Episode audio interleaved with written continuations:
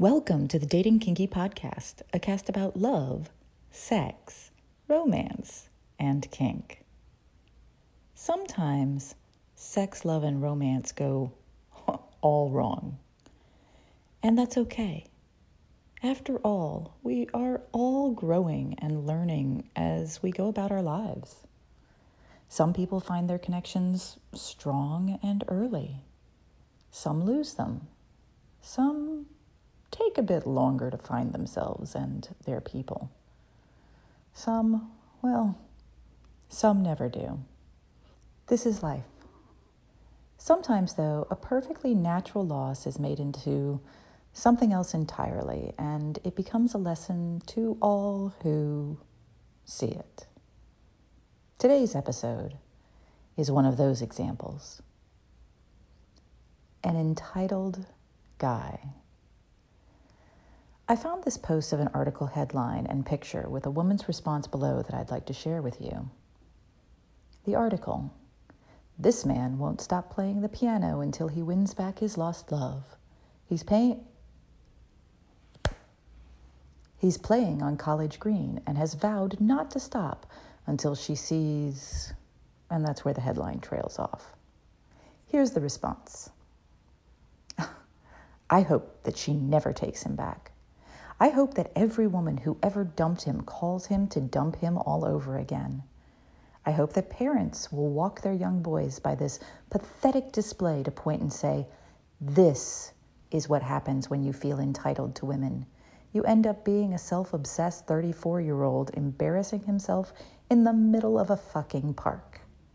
I hope that everyone who walks by whispers, Grow the fuck up to him.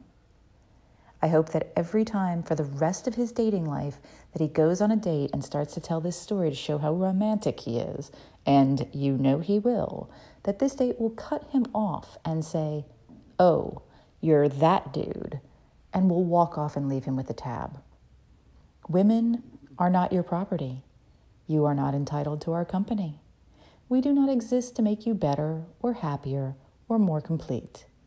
We are allowed to leave you we don't need a reason. You'll be okay without us. Our autonomous decisions are not a reflection on your manhood. It's okay to be sad when we go away, and it's okay to get therapy if you can't stop being sad about it. We are not your therapy. We are human beings. Amen, sister. You see, I know this guy. Not this guy, but this guy. Imagine this, if you will. You're out with your friends for a night of improv. You do this every week, and it's a great stress reliever, and you've just enjoyed laughing your asses off along with 200 other people. It's a good feeling because things have been hmm, not so good lately. You're overworked, your personal life is and one of the show hosts comes up on stage with an announcement of a special finale. Ah, this has got to be good, right? Until, wait, what? You can't believe your eyes. You feel like a cartoon where someone rubs their eyes and blinks and shakes their head trying to unsee what they are seeing. Because up on the stage, is the alcoholic, mentally ill ex who you have a restraining order against, along with some of your casual friends who don't know the saga, performing an over the top declaration of love for you. While you stand, frozen in a darkened theater with a spotlight on you and people looking from the stage to you with huge smiles on their faces. You literally can't think you can't even really take in what's being said or what's happening. It's too fucking bizarre and frankly creepy and scary as fuck. And when it comes to an end, your ex has said something that makes nearly everyone in the theater go wild and start chanting whatever. You don't know if it's say yes or do it or something else, but they are all urging you to accept his pleas positively while you wonder if the human that threatened you with a gun and killing himself will come after you now if you try to run. A huge bouquet of multiple dozens of roses are being passed towards you, and as you can finally move, you turn to your best friend with a look of horror on your face. Thankfully, they say, Let's get you out of here and start making way. I've always been a romantic.